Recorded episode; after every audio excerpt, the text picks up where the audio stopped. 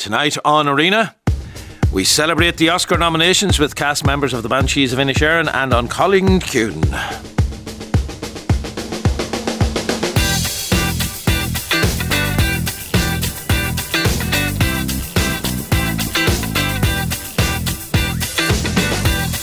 Five one double five one is the text. You can tweet the program at RTE Arena. To coin an acronym, glorious, unbelievable, brilliant, and unprecedented. It's impossible to imagine a more momentous day with more with more M's for Irish film. Indeed, some say the experience of watching the Oscar nominations earlier today was reminiscent of watching Italia 90. Such was the level of jubilation and air punching antics as category after category honoured Irish work. Here are the key headlines. Banish Finish Aaron, Banshees of Inisherin, nine nominations, including Best Actor, Best Supporting Actor on the double, Best Supporting Actress, Best Director, and of course, Best Film. Colin Farrell, Brendan Gleeson, Barry Keoghan, and Kerry Condon all in the mix. First Oscar nominations for all of them. Paul Mescal also receives his first Oscar nomination in Charlotte Wells's beautiful and understated Aftersun, meaning that of the 20 nominations for acting, in total, five go to Irish performers. Of course, that's not all. The film we were all perhaps most emotionally invested in, An Cailín Ciúin, is up for Best International Feature Film, beating off the intense competition left, right, and centre to make the final five. And by the way, all of this is before we even mention a short film, An Irish Goodbye, which was nominated. The Irish editor, Jonathan Redmond, nominated for his work on Elvis, and Irishman Richard Banham, who is among the visual effects nominees for his work work on Avatar, The Way, the Way of Water. 14 nominations in all. Joining me now to get well and truly carried away with ourselves, if we aren't already, are Ruth Barton and Paul Whittington. Later on, we'll be speaking with Andrew Bennett and Joan Sheehy from An Cailín Ciúin, Aaron Monaghan and Bríd Ní Neachtain, who both of whom were part of the Banshees uh, of Inisherin. Paul, a day like today, yeah, uh, being even even being on the edge of anything to do with Irish film Yeah. is just a wonderful place to be. Yeah, you, you, you, it, it was very joyful. As I said to you, the, the, I was watching it at home, and the one I really cheered for was Cailín Ciúin because this is a film that just keeps exceeding all expectations, and deservedly so because it's just it, it's a marvelous film. So that that was very emotional. Banshees, we we knew was going to do well, but they're even it's done even better than we thought because uh, having two actors in the best supporting actor like Barry Keoghan as well is is amazing. And Kerry Condon, I was hoping though it was by no means a certainty, and she really deserves it because she was so important, so pivotal in that film. And then Paul Mescal, who I, I thought people were talking him up, I thought he was a bit of a long shot, but he is superb in that film. Aftersun was kind of overlooked otherwise because it's an mm. amazing film, but I mean a nomination for him is is exceptional at this stage in his career. And I don't care who wants us to look at all of them in a balanced type of way. Mm. I'll try desperately. I'll try desperately to be balanced, but I've already failed because I know I will fail in, in doing that. We're, obviously, we want to prioritise those with an Irish interest there. Best original screenplay was one of the early categories they announced, and this started the ball rolling really for the Banshees of Inisherin and Ruth. It really did, and I mean, I you know, I, I agree with everything Paul has said. I think it's one of those moments where you know where you were when you when you heard the news, and you look Yeah. back and you remember where you were, particularly that um, Yeah. nomination from for An Cailín Ciúin.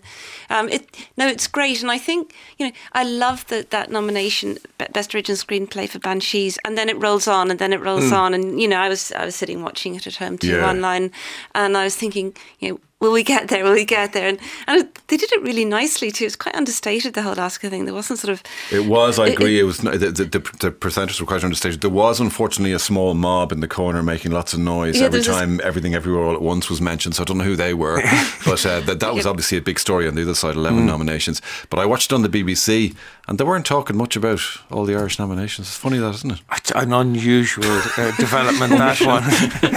they got living. Boy, as long as they weren't talking too much about the British nominations, that might come in time. wait, wait till we hear that these are that these are British actors, and then everybody will be on social Well, there's media. a whole story as well, of course, of Martin McDonagh, who was born in London, but however, Yes, yeah. however. Yeah, they You know, claim him. yeah. Let, Yeah. let, uh, let us be magnanimous and talk about Irish Yeah. interest in films. uh, you know, Yeah. and perhaps our cohorts across the uh, ocean would think of referring to Irish interest somewhere along the line. Well, they're always giving us douze points, so here are our douze points. Yeah. And also, for Sean, sure. Bill Nighy, he's um, uh, he, he's Irish on his mother's side. He told me in a film last year. well, there you Claim go. half of him. Well, he's claiming it. His leg. He If- does. If he's starting to claim it, we're going to, we're going to join the line. I, I'm going to play a clip from, from Banshees. I mean, I think we all pretty much know this is about two uh, great friends who fall out. Um, one played by Colin Farrell, one played by Brendan Gleeson, and and you know what ensues after that. Both of them obviously nominated. But I'm going straight to the clip that features. You've both mentioned Kerry Condon, and who's up for Best Supporting Actress, and Barry Keoghan, who's up for Best Supporting Actor alongside. Brendan Gleeson. Now he's a young fella in, in the area. She's the sister of Colin Farrell. This scene is absolutely heartbreaking, and for hmm. me was, was very really the touching, yeah. emotional heart. If Yeah. people are talking about whether there's an emotional heart in the, in the film or not, Oh, there is, yeah. This is the hmm. emotional heart of the film hmm. for me. I'm glad I caught you actually. Because there was something I was wanting to ask you actually. And discovering how much we have in common, well, just makes me want to ask you even more. We don't have anything in common. Uh, Don't skip ahead. Yeah, what I was wanting to ask you was something along the lines of should have planned this really. But yeah, what I was wanting to ask you was you probably wouldn't ever want to I don't know to fall in love with a boy like me, would you? No, Dominic, I don't think so, love. Oh yeah, no. I, I was thinking no. Not even in the future, like like when I'm your age. Yeah, no. I didn't think so. Just thought I'd ask in the off chance, you know, like faint heart and that. oh, there goes that dream. Barry Keoghan and Kerry Condon in a scene there from the Banshees of Inisherin. And, you know, even as I listen to it again now, and I mm. listened to it a couple of times before we came to her, it's just such a powerful, such a powerful scene. They both. It's so beautifully done, and even if you don't know what happens afterwards, it's just heartbreaking Yeah, because yeah. you feel for them both in a funny way. Yeah. Joining us on the line, Bríd Neachtain, who plays Mrs. Reardon, the all-knowing postmistress in the Banshees of Inisherin, and Aaron Monaghan, who plays the character of Declan, who kind of replaces the the Colin Farrell character in terms of Brendan Gleeson's character and their relationship with each other. But I'll, I'll come to you first, uh, Bríd Neachtain. I suppose Mrs. Reardon knew about these nominations well before anybody else, I would have thought. well, I mean, one of the lines she had with uh, to Pádraic was, "Ah, sure, this is shite news," but actually, it's not shite news today. It's great news. It cer- certainly is. And thank you for sharing the words. Let us hasten to add of Martin McDonagh there with quote, us. Yeah, yeah, yeah. that's a quote. That is, that's a quite definite quote. Um, where where were you when you heard uh, Bríd? Well, I hadn't heard because I was I had a meeting in town, so I my phone was off, so I didn't hear until quite late what had uh, what what how many nominations we had got. So it it was brilliant. It, it, it's just brilliant, and it's it's just I feel very privileged and very lucky, really, to be a part of it, and uh, very proud today. Yeah, well, your your your fellow cast member Aaron Monaghan is also on the on the line this evening. Aaron, you were in with us actually a couple of nights back talking about the opening night of or the opening of Dante Dan with Gina Moxley's play. It's opening tonight, so we obviously can't keep you here for the entire evening. But um, wh- where were you, where you wh- when you heard? Please don't say you were stuck up a, a, a ladder trying to fix a lighting cue or something like that.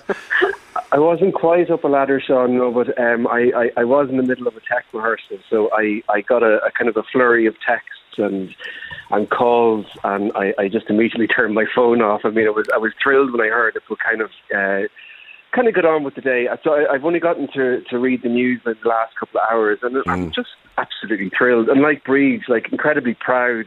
I think I have a very very small part, so I feel very lucky to be part of it. I, I don't I don't feel I should be joining in celebrations too much, but like it's it's thrilling news for people like um, I'm, I'm not surprised if I'm really honest because like the script is so incredible. The cinematography is amazing. Um, I'm familiar with Martin's work.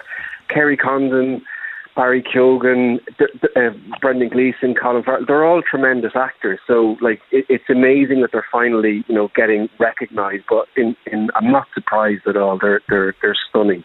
Yeah, and you had you had of course been part of Martin McDonagh's plays, uh, big productions of some of the plays. In fact, Yeah, it's it's funny when you played that clip there of, of Barry and and Kerry. Uh, it, it feels very familiar um, with the play. Uh, the, the beautifully kind of heartbreaking scene in, in the Cripple of Inishmaan, which which I played in many many years ago, opposite Kerry, and I think it has its roots there. Um, I know Bríd is very familiar with that play. She was in the original production, I think, as well.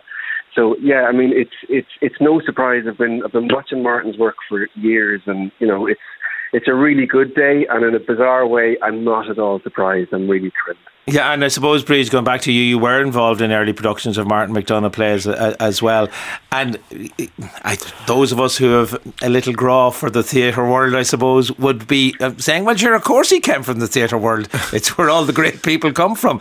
To, to what extent, even working on the film with him, and I know you'll say you had only a small role within it. Did you did you get that sense of the theatre practitioner within this filmmaker? Oh, Yeah, very much so. I Uh, mean, just let Bríd take that one first, Aaron.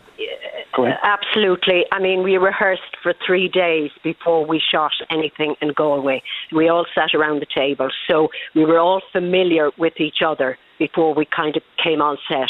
So it was like rehearsing a play, really.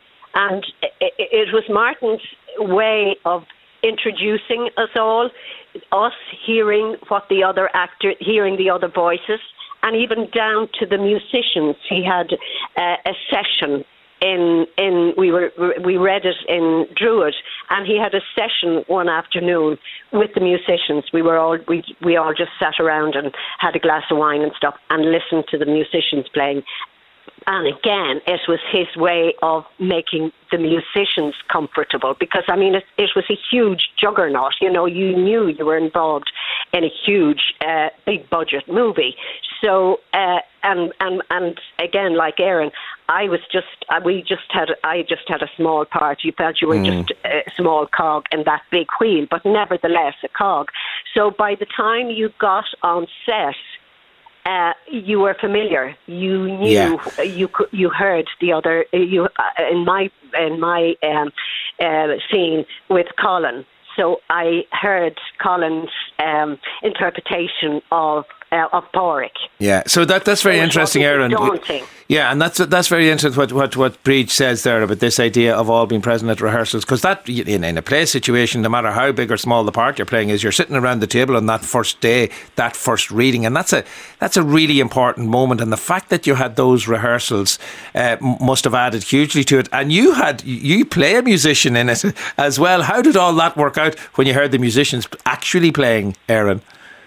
Um, well, it was it, it was kind of terrifying, really, because like I said, I, I, I read the I read the, the screenplay and I realised that I, I'm playing a, a music student who plays the fiddle, um, and I thought, am I going to get away with like m- miming the fiddle? But knowing Martin being Martin, he, he's a very exacting director. When when when Bríd was saying about rehearsals, um, in in when you go onto a film set, a lot of the time you can kind of ad lib words.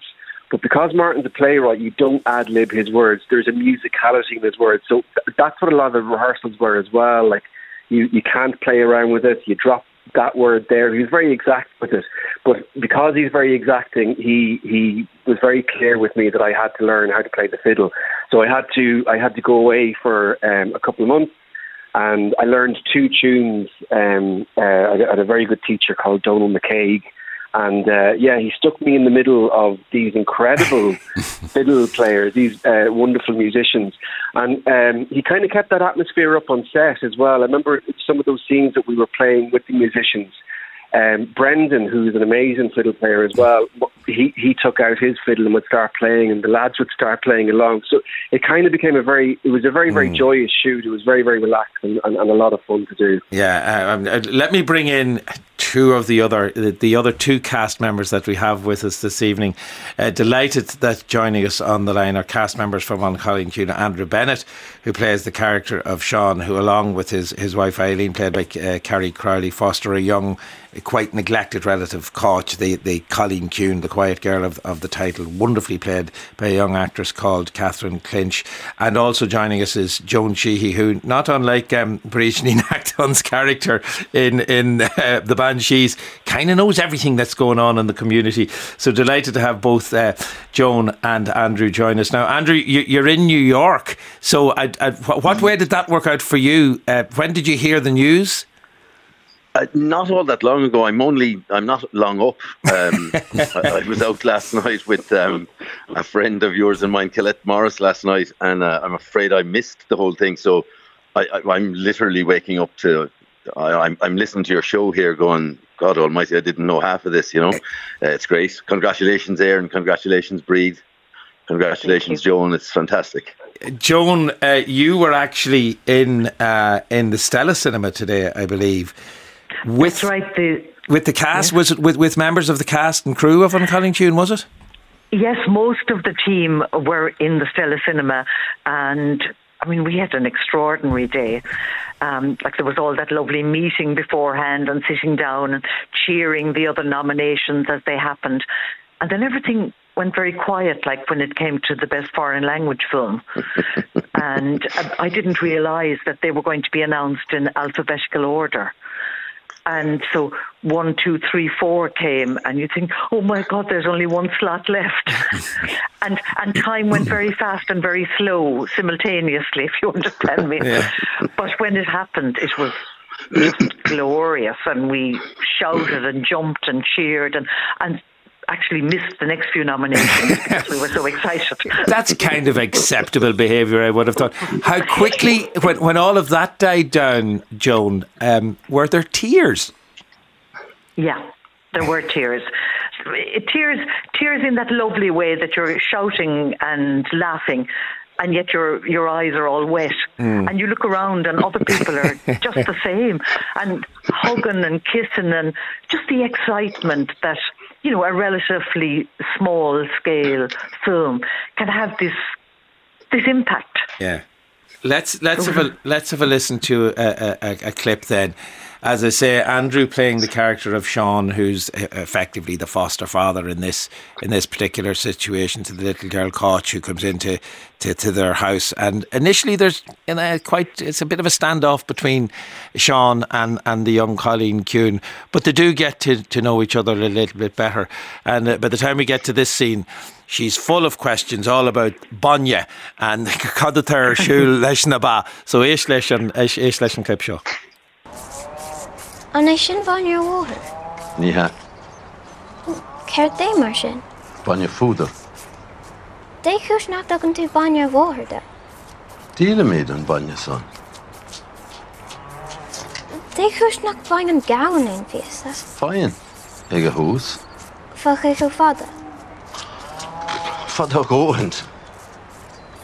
De kus nak dan een misnan van je voeder. Als nak welkom in de balen en in je venen. Sure, look, say.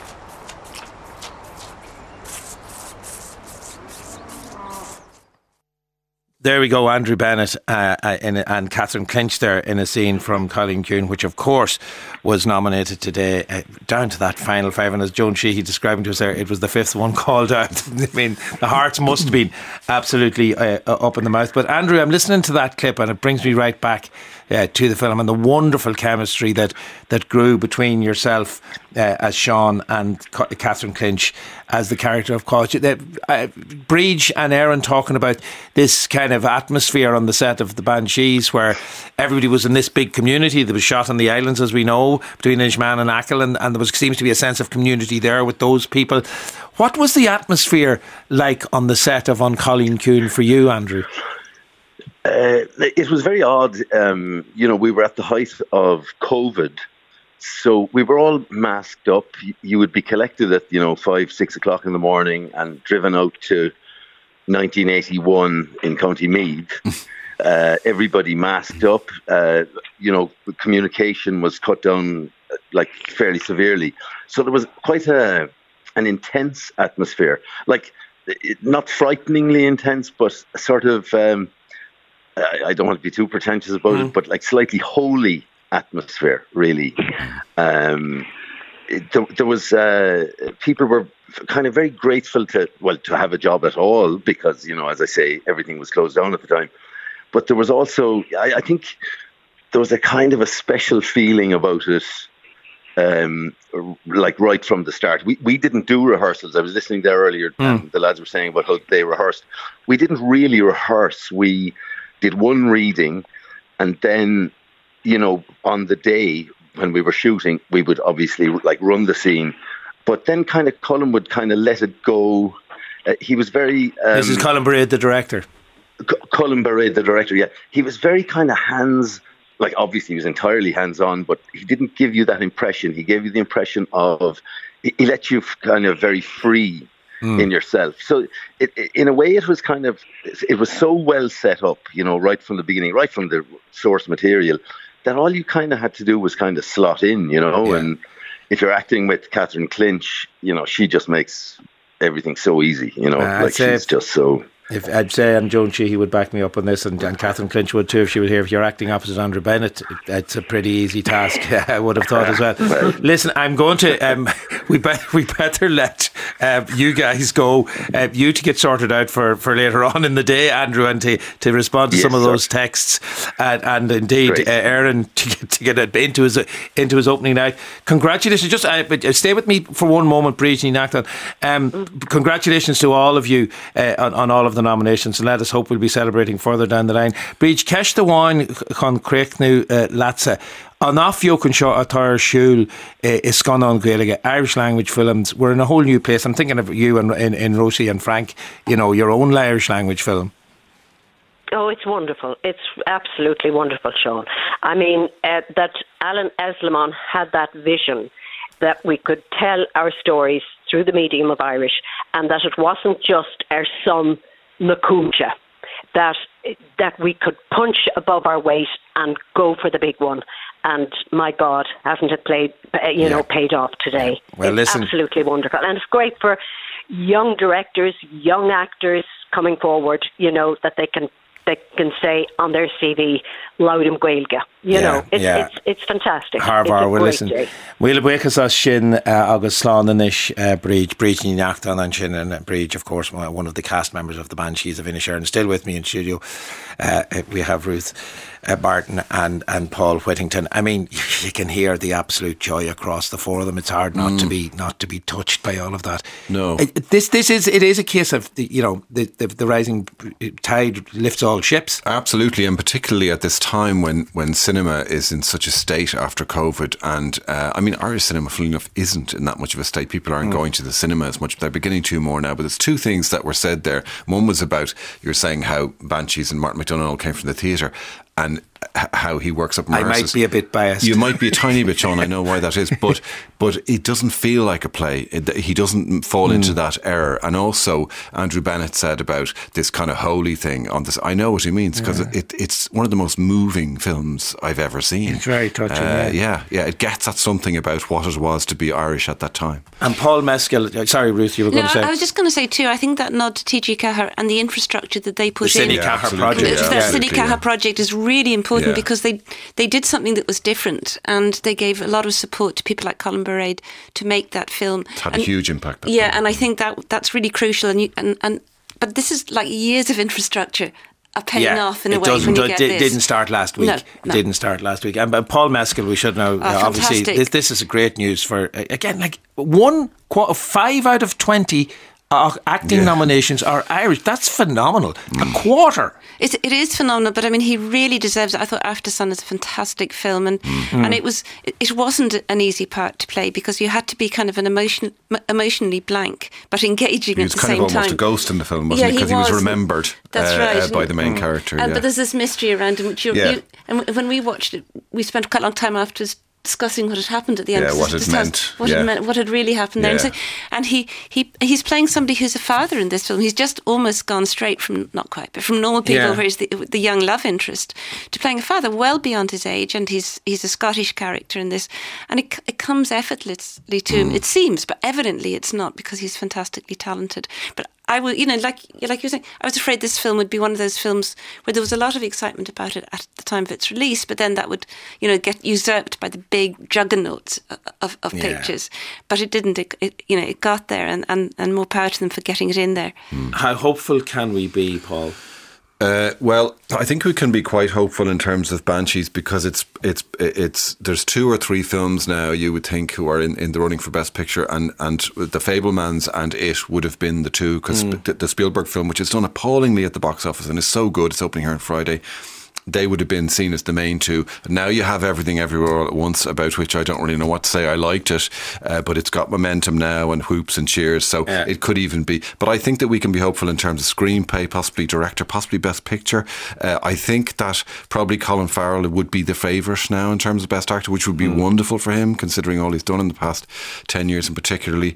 And with two out of five and the best supporting actor, you'd have to hope. But th- there are other possibilities. Yeah. Unfortunately, Kerry Condon, I have a feeling that there's a couple of other people in the mix there who would be more likely to win than her, but you never know. And unfortunately, with An Cailín Ciúin, uh, All Quiet on Western Front has a lot of momentum and it's Huge in film. that category as well. So that would suggest that it might not. But yeah, but, but in, in no way patronising to any of the nominations, No. and particularly those who are in, an- an earlier stage in Yeah. career. A, a nomina- an Oscar nomination, Huge. That's a huge But career. that's a boost. win in Yeah, itself. absolutely. You're just Yeah, getting yeah. just getting onto that list today is a Yeah, win. absolutely. And, and Yeah. I mean, whatever happens after that, they're winners. Especially from like Cailín Ciúin, Yeah, given yeah. wh- where it came from and, and uh, you know what it cost to make, it's exceptional. Look, I know there were disappointments today across other films Yeah. too, but look, let's leave those disappointments alone because I'm sure those disappointed people will be delighted for those who who were nominated. And thanks so much for for being part of that. Uh, Half hour of celebration. I'll could go on for another half hour. Yeah, we could- we could just but- stay talking about yeah, them all we, evening, we yeah. better talk about other things. And indeed, one of the things we're going to talk about very shortly is the aforementioned Steven Spielberg. Um, so we might Okay. we might get into a little bit of that. Thanks a million, guys, for that, Thank Ruth you. Barton and uh, Paul Whittington.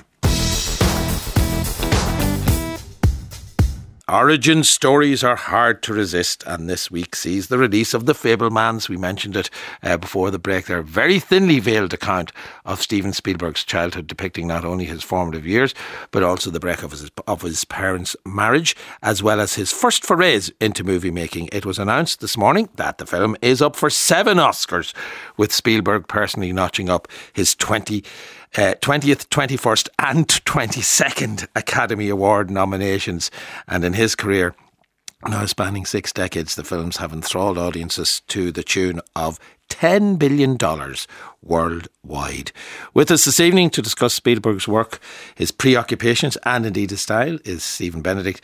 Before we hear that, let's uh, hear the director himself recalling his first encounter with filmmaking.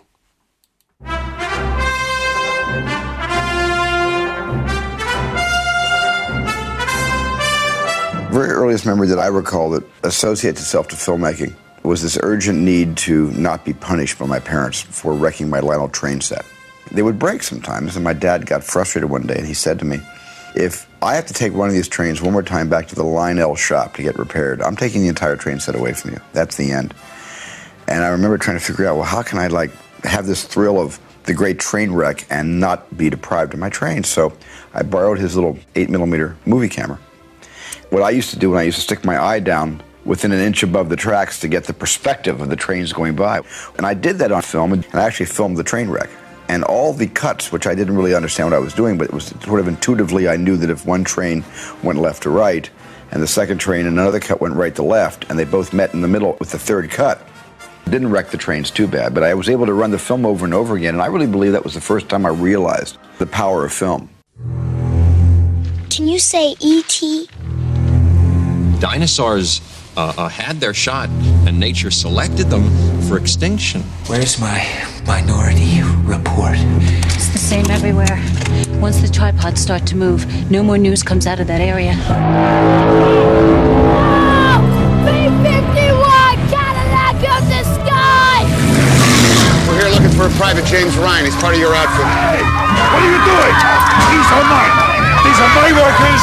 They should be on my train. You're fat, you're poor, you're ugly, you're a woman, you're nothing at all. The Richard Nixon I know will muster the full power of the presidency, and if there's a way to destroy your paper, by God, he'll find it. Abolishing slavery by constitutional provision settles the fate for all coming time.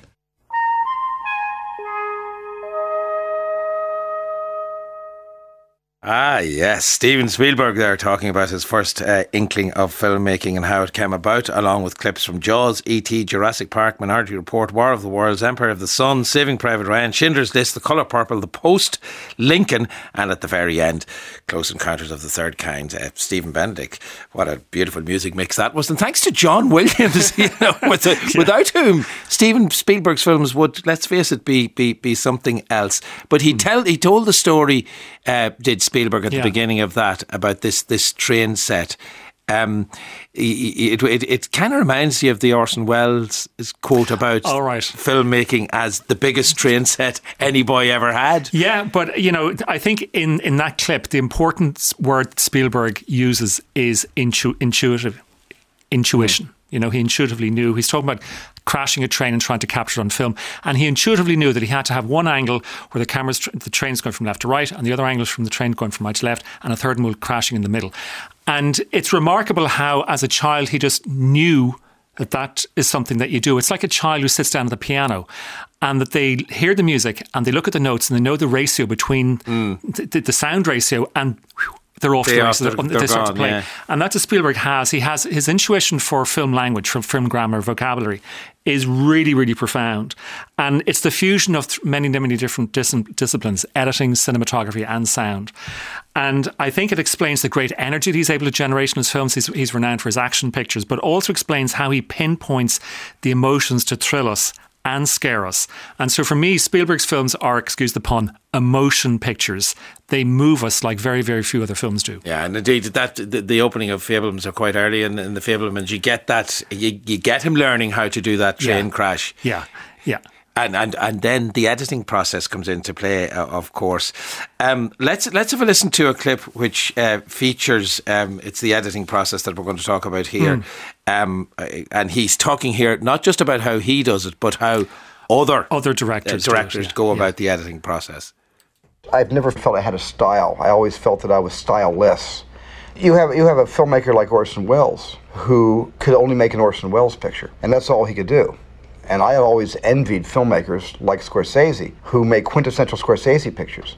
I could tell a highly stylized story as told by the screenwriter, and I would more adapt his style or her style uh, in, in the way I would tell the story. I would serve the screenwriter, and I would be a good storyteller. But Hitchcock had a style, and, and Scorsese has a, a style, and certainly Welles had a style. I don't feel I have a style. Ah, well, that's nice of you to not feel that, Steven Spielberg. But I'm guessing, Stephen Benedict, that you probably would um, contend, uh, hold, you would disagree with him there. He's, yeah, he's protesting too much. much. Absolutely. There's, there's. I wouldn't say it's false modesty, but he's trying mm. to deflect. You know, because the thing is that um, you got to understand one thing about style. Style reveals content. Okay, style reveals content, and Spielberg is a consummate stylist, and that explains why his films are so easily to uh, easy to understand. That's why they're so easily understood. They communicate so effectively because of the style that audiences are never in any doubt as to mm. what we're supposed to be feeling. It's there's clarity, there's emotional clarity. So there's excitement, there's sadness, there's laughter, there's fear. We always know what we're supposed to feel. So Spielberg is more, for me, is more than a style. He's um, he's a walking gallery of techniques. We'll, we, hopefully, we'll talk about in a minute. But you know, without the technique, without the style, his films would be nowhere near as successful as they are. I, I mentioned John Williams within it, you know, and I, yeah, and, and you say you know how to feel and you know what to feel. Mm. How important are the scores of John Williams in, in nudging us in the right direction? If we saw a Spielberg film without that music, yeah. would the visual style, uh, uh, you know, emo- well, evoke it, the emotions that he's looking for? Do the you think? remarkable thing is that when uh, John Williams comes to make the, com- comes to compose the score, he has not read the script. He prefers not to read the script, so he prefers his first meeting with the film to be to see Spielberg's rough oh, cut. There you go. And he's responding from the visuals and he's responding to the the emotional tempo, the editing, the camera movement, the way Spielberg choreographs the scene with the actors moving in and mm. around the frame. And um, Williams has frequently said this, and it's not said enough by other people. Spielberg has an encyclopedic knowledge of, mu- of music, especially 20th century American music. Uh, in The Fabelmans, you see that his mother was a professional pianist. That's where his love of music comes from. He actually scored his first amateur film himself, played on the clarinet. Okay, so he has a great intuition for cadence, crescendos, diminuendos, recitatives, repetition. And it, that you can see and hear that in the mu- in the mm. movie without hearing the John Williams score. Okay, so there's another thing there. And I mentioned is it's the tempo. Okay, and he's collaborated with with John Williams, I think, on 30 films. His next collaborator I'm going to mention is his editor, Michael Kahn. They worked together for the first time in 1978. They have done 30 films together. And in that time, Michael Kahn has won three Oscars, all for Steven Spielberg's films. And when uh, he goes to edit the film, Spielberg doesn't really give him any notes because their working relationship is so strong now. He intuits, again, he intuits what Spielberg wants. And the reason why he's able to do that is because the way the work that Spielberg has done on set, the way he moves the camera, the way he gets the characters to move back and forth within the frame, and he gets the musicality from that. He creates the tempo the editing, and that's where John Williams steps in. Yeah, and I suppose that's that's about that's the great collaboration. Yes. That when film really works, it, Yes. it works in in that way. But then we're back to the the visuals, and we're back to what we're seeing on the screen as Right. kind of the starting point that everybody's reacting to that afterwards. So how, the imagery uh, that. Spielberg is choosing to the way he's telling a story, even though he's protesting that he doesn't have a style. but the way he's telling it and the imagery he's using must be vitally important. Yeah, there's, there's two things that he loves doing. He loves backlighting, and he has a preferred um, lens. He prefers a 21 millimeter lens. But uh, we're going to mention his longtime collaborator, cinematographer Janusz Kaminski. Kaminski worked for with him for the first time on Schindler's List, and he's worked on every single film since. It's 29 years ago. And Kaminski has won two Oscars, both of which were were, were earned on, on Spielberg's films. And Kaminski has says that himself and Spielberg understand each other so well that there's only one real big dir- direction that Spielberg has ever given him. And he says, I want you to light the characters so they look noble, venerate them. And that for me provides an emotional tone. So there's emotional con- continuity all the way through the, the films, and there's a warmth and subliminal reassurance. And there's also the way Spielberg loves to move the camera. He loves dialing in for a close up on the actor as the actor's looking off into the mid distance or something like this. And so he will move the, ca- the actors around the frame. So perhaps more than any other director in cinema, what Spielberg does is, excuse the pun, he frames the emotion. Right. Let's. We're going to listen to a clip of him here um, in an interview, being asked about a particular scene in in one of the films. In fact, Right. Close Encounters of the Third Kind, uh, which seems to bring all of those disciplines together in, in in some ways. Let's have a listen to him in that interview.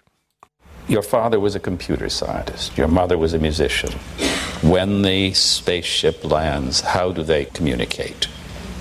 That's a very good question. I like that. You've answered the question. They make music on their computers and they are able to speak to each other. And you see, I'd love to say, you know, I intended that and I realized that was my mother and father, but not until this moment.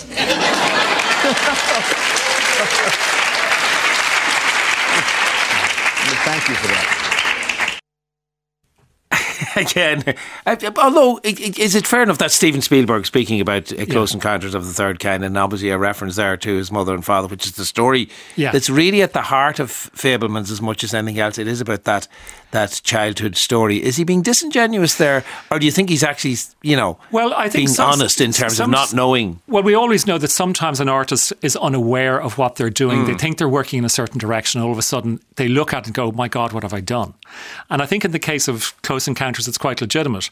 Um, maybe he's being falsely modest there. Well, maybe he was being modest, but it was a great insight anyway because I'd seen Close Encounters many times and I never twigged it until James Lipton pointed it out.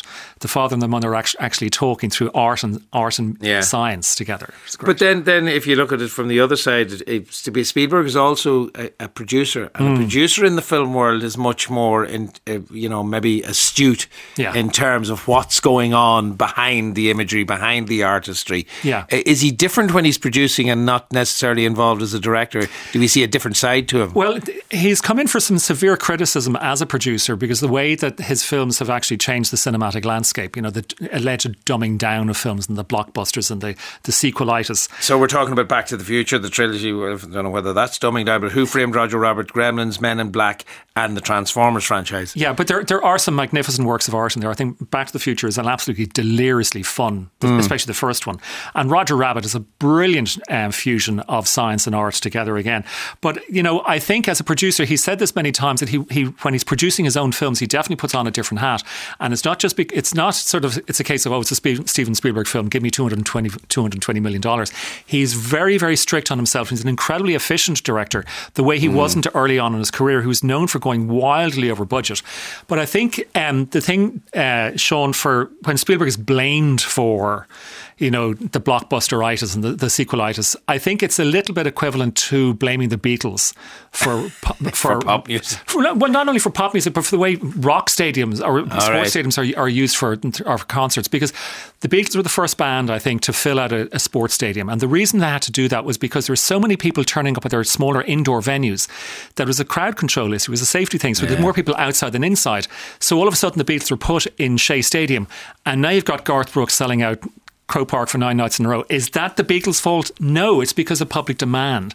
So Spielberg has produced these films. The audience were found and they come flocking. We've got to remember when Spielberg emerged as a director, it was in the late 1960s. He was working on television. At that stage in Hollywood's history, the studios were on their knees. They were hemorrhaging money by the millions. They had lost the audience. They didn't know where they went. So when Spielberg arrived, all of a sudden the family audience was rediscovered. So then the studios said, well, we have, a, we have the audience locked in. We know what the audience is. We'll just play it safe and keep making the same same sort of stories. So it's like a captive audience. Um, obviously, 20th, 21st, 22nd Academy Award nominations, seven Oscars in total for The Fabelmans. Will we Hmm. be boo hissing The Fabelmans uh, in terms of the Banshees of Inisherin, or do you care to make a prediction on that one? Um, I think it, I'd be very, very surprised if The Fabelmans makes it. I think it's not his best film by any stretch, and I think um, the the Banshees has really caught a momentum. You can always tell if uh, down the ballot if it starts getting editing and score. I I know it didn't, didn't get costume design, but if you start racking up those sort of nominations, you're on a huge momentum.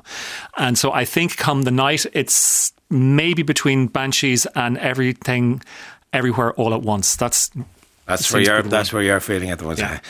I don't care about any of them except the Banshees. there you go. Thanks, Stephen, and thanks for sharing your thoughts around Steven Spielberg with Steve, Spielberg with us this evening. That's uh, Stephen Benedict. Now, there are other things happening in the world apart from Oscar nominations, believe it or not, today. And Shrinking, a new 10 part comedy uh, drama from the makers of Ted Lasso, uh, premieres on Apple TV Plus this Friday. It tells the story of a grieving therapist named Jimmy who falls into the habit of telling his clients what he really thinks about them. Slippery slope, obviously, that one. And Jimmy's unethical practice will have unusual consequences for everyone involved. Jason Segel is, takes the lead in this funny, heartfelt series. But could it be that a Hollywood legend steals the show from underneath him? Chris Wasser has been watching Shrinking and he joins me now. I, when I saw the Hollywood star, we better stop teasing and say who it is. When I saw the Hollywood star, I said, he's doing a thing for Apple TV Yeah. Plus. Wow, tele- the television has become a new thing, a big thing now, if you can get stars of the caliber of Harrison Ford. Harrison Ford. Yeah, and over the last year, Harrison Ford's actually done two television series. One of them is uh, uh, is it a Yellowstone? Yellowstone being a series that I've never really gotten Hmm. involved with, but Yellowstone uh, prequel series with Helen Mirren, and then this playing a supporting role opposite Jason Segel in, in Shrinking. Uh, he is in a supporting role. Jason is front and center. Jason's actually one of the co-creators of this, Hmm. but Jason is playing this forty-something Los Angeles widower who works as a psychotherapist, but has had a quite a rough year. His wife Tia died in a car accident, and he kind of went off the rails afterwards. And despite the fact that he has his teenage daughter Alice living with him, you know, he doesn't seem to be caring much for her. You know, he's kind of, you know, he's caught up in himself. He's having a lot of parties. He's turned to drugs and booze, and it's at one of those drug-fueled parties, you know, out in his back garden mm. in a pool at 3 a.m. in the middle of the night, that a neighbor played by Christa Miller, her name is Liz, finally just, you know, wakes him up and says, you know, things are going to have to change. Yeah. And the next day, he, you know, he saunters into work. He's obviously hungover. He's groggy, he's anxious, and he, he just tries to make it through the day. But after seeing one too many clients, he starts to think, what would it be like? You know, I can't fix myself, and I shouldn't be here to fix anybody else. But what if I tried? What if I told my clients what I really think of them? And that's exactly what he does. Yeah, so he, he takes it from there.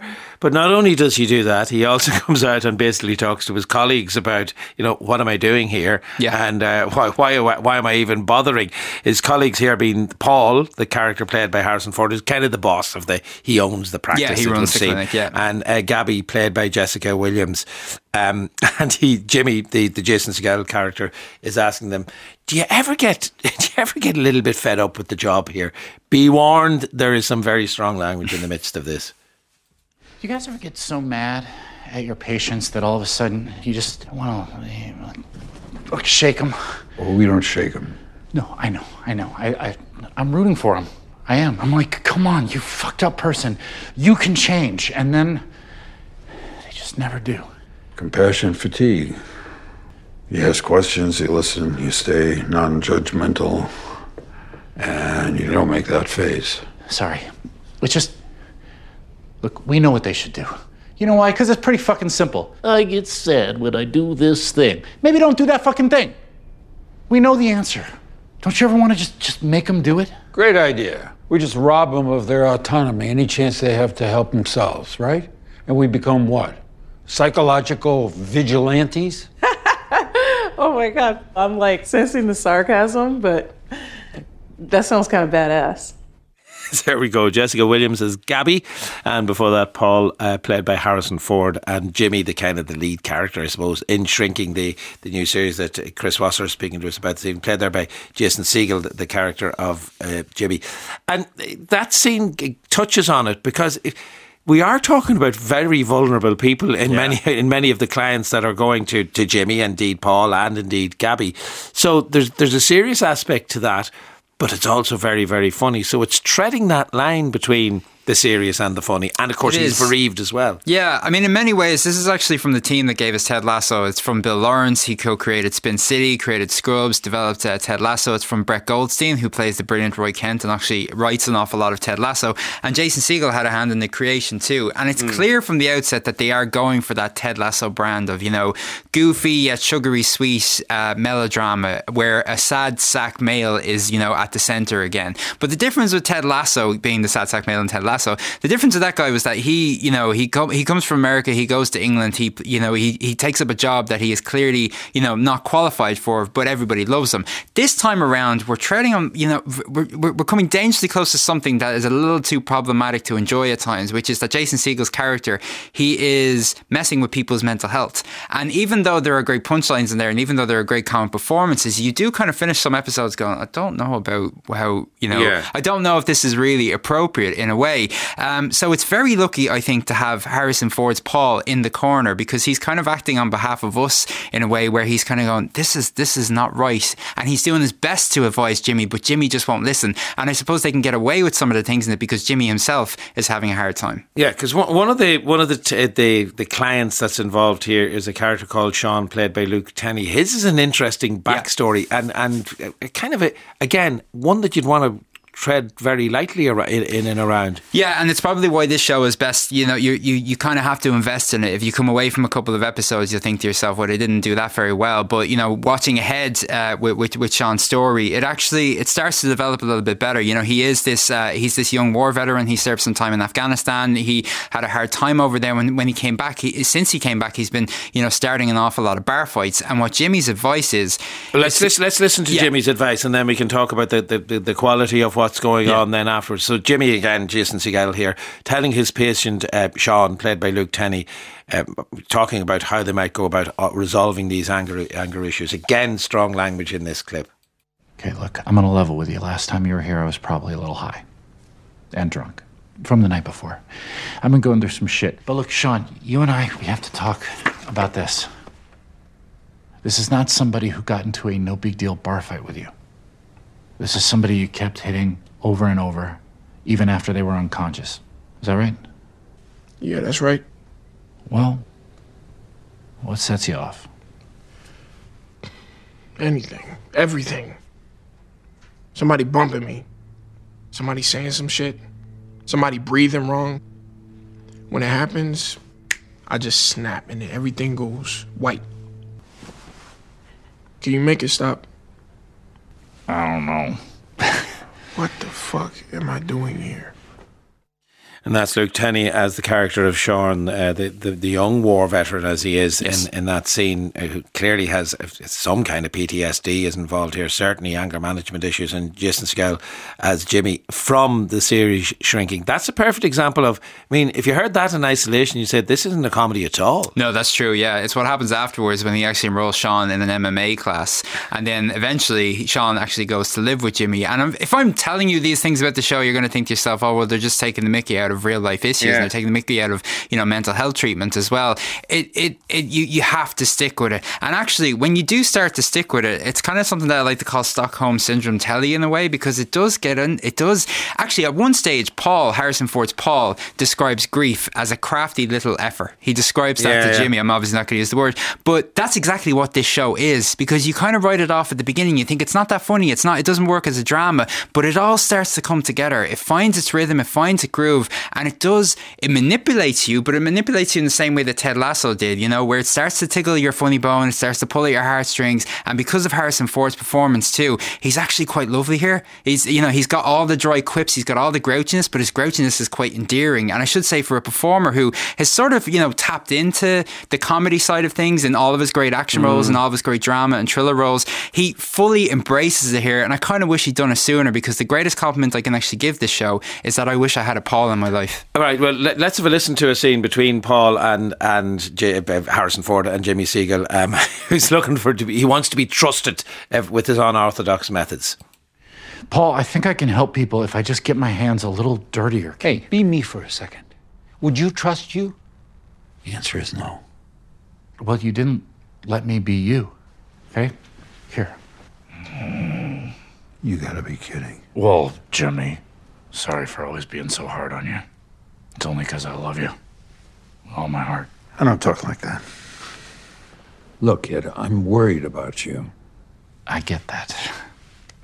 I, I understand that this year I have been uh, not great. I think I'm onto something. If you could just let me keep going. Are you even trying to be careful? Huh? Or are you just gonna burn your career and take me down with you? Coin flip. Sorry, Paul, that was a stupid joke. I get. Uh, Hey, could you just give me 10 seconds of silence and let me think about this? yes, absolutely. Of course, Paul. That'll give us both a chance. Can we start now?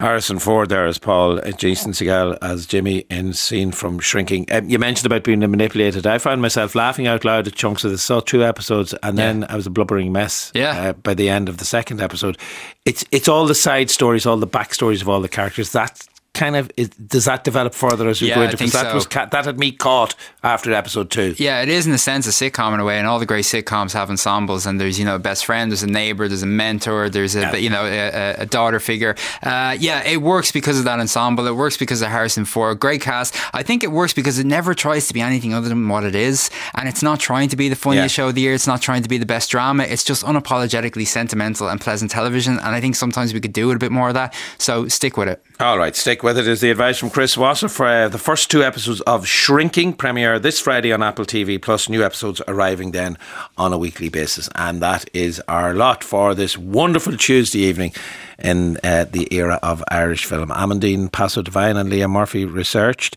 Michelle Gibson was the broadcast coordinator. Mark McGrath was on sound this evening.